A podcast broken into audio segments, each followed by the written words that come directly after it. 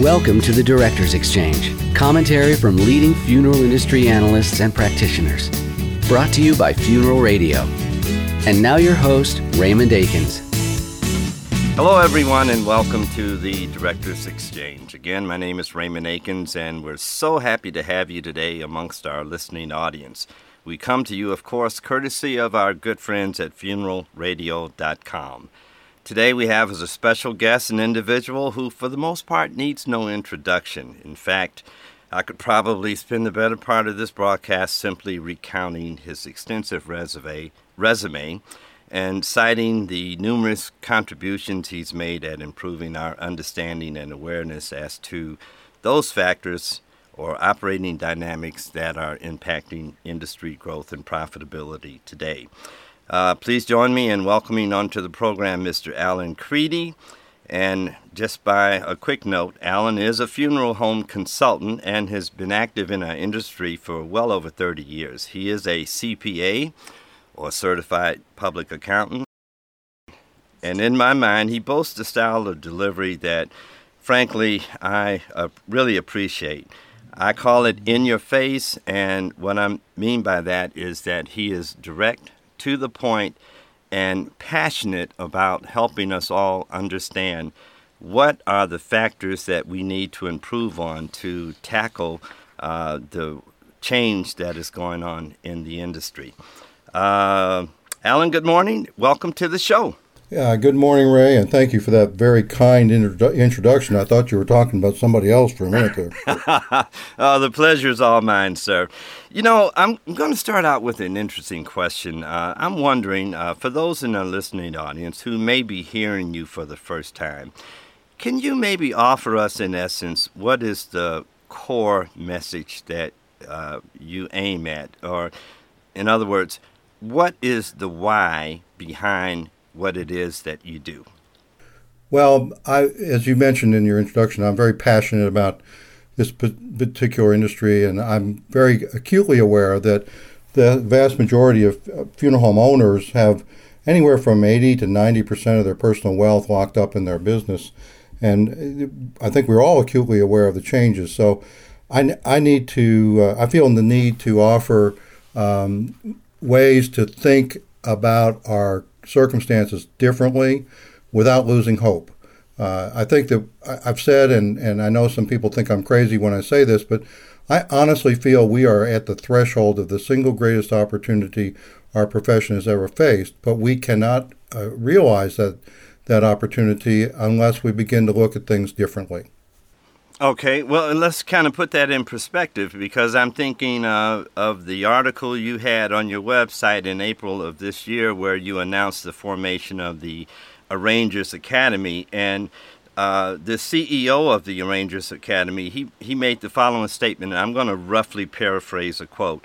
Uh, that was Carl Jennings, and he said profitability in funeral service has declined for more than 25 consecutive years. And in spite of the valiant efforts on the part of our participants to hold on to the past, I repeat, hold on to the past, funeral service is currently in a race toward the bottom. Now, he says the time for letting go of the old way of doing business is past, and only those who are living in a time warp can continue operating on the business model that I guess is based on the 1950s. Is that correct? Oh, it's probably longer before that. Uh, and, and Carl and I are in very much agreement in, in that comment. Uh, Carl, by the way, is the owner of the Arrangers Academy. I don't have a, an equity interest in that, uh, but we are partners in the 2020 project because we are we are committed to the three transformational areas that we feel have to have to take place. One is uh, the arrangement conference itself. And the second is the internal culture of funeral homes, which tend to be highly passive aggressive. And the third is the the uh, perception perception of the of the public, uh, how the public views us and the role that we play. Uh, those three things have to be transformed, not changed, transformed.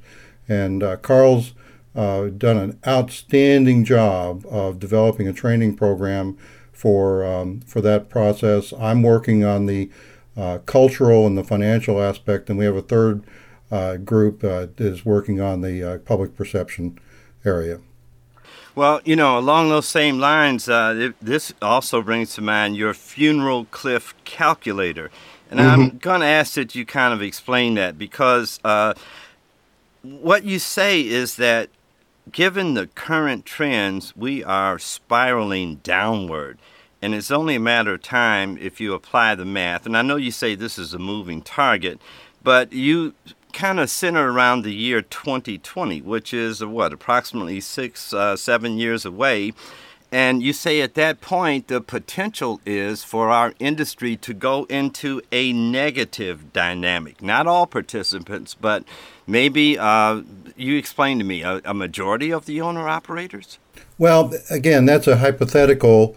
And if you go to my website, alancreedy.org, A L A N C R E E D Y.org, and search calculators. There's actually a Cliff calculator in there, and you can apply your own numbers to it.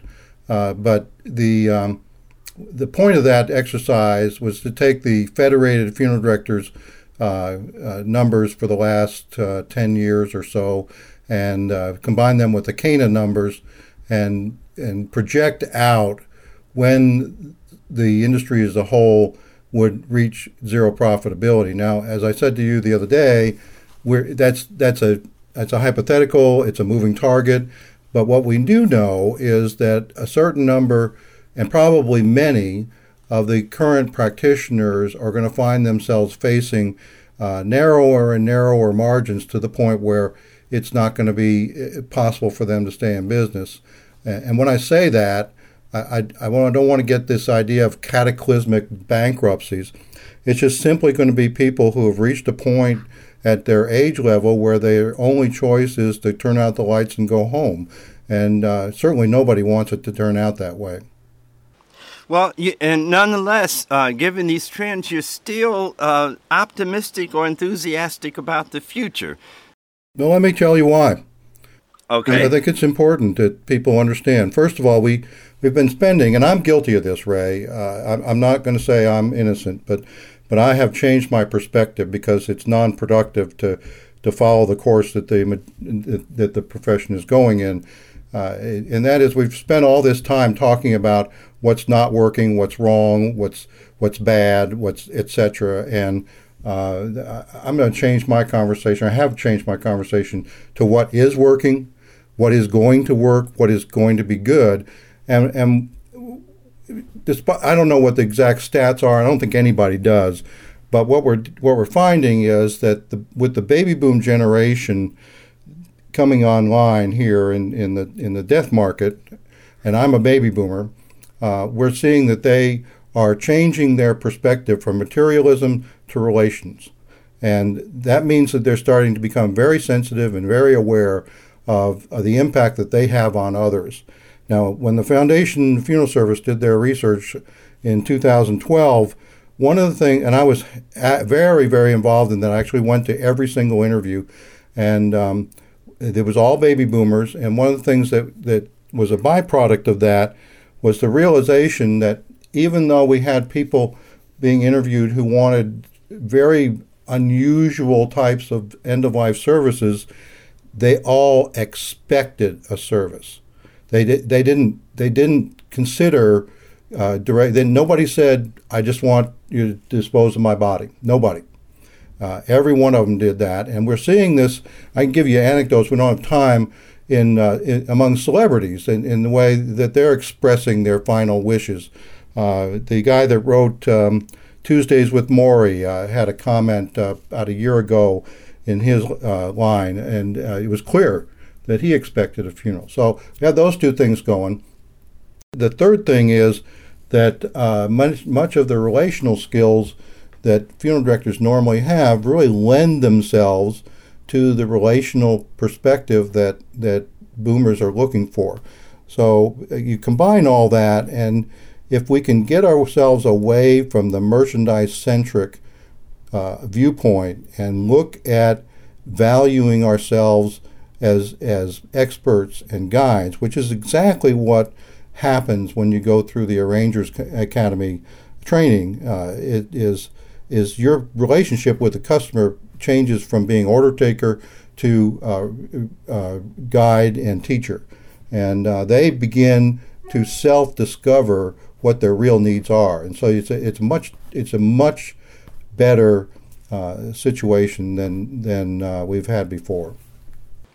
That's very interesting because um, I too am aware of Federated, and I recall years ago that you know they've been acquired by another company, and I've contacted them to try and maybe uh, keep abreast of what the latest research is, but unfortunately I didn't have any uh, response. But let me say this I seem to recall the uh, trend in margin growth, or you might say margin decline, because we can go back maybe 20 years or more when margins were represented a maybe uh, healthy 15% uh, uh, profit margins.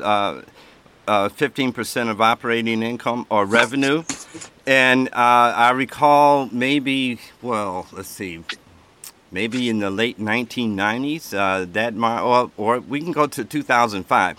The margin growth had declined to around the 5% area and really reached the lowest uh, uh, point in the post-war op- World War II operating history. Is that correct?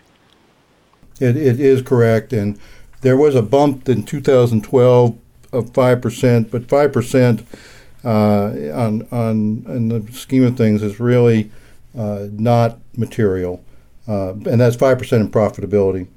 Yeah, and it comes at a time when, uh, again, uh, adopting to these changing preferences means uh, more investment in your plant, uh, given the technology, the advances, and again, what you say are how boomers uh, are deciding they want to be uh, recognized in their uh, final goodbye. Well, and, and the interesting thing, uh, Ray, is that if we can get out of our box and get out of our paradigm, I think we'll find boomers are much more willing to pay for something that will express their life in a way that helps them uh, communicate that they mattered. Uh, and, and, and, let me say this while I'm on that topic. Um, boomers are, are looking at death in a different way than I think any previous generation has looked at it. Um, in, in everybody else's viewpoint, event, death is an event. Uh, it's a it's a it, it's something that happens. You go through a, a, life celebration or whatever you want to call it for three days, and then it's over. For the boomer, there are three stages in which they demand that they participate.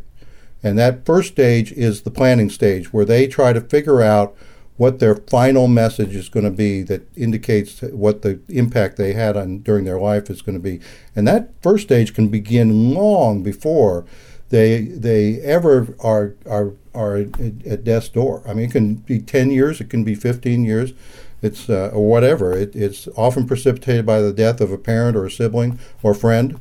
Uh, and I'm engaging at 63 years old with a lot of people who are who are working through that. And in fact, anecdotally, um, one celebrity here in the Raleigh, North Carolina area, uh, a women's basketball coach who had uh, Kay Yow, and this is on YouTube, by the way.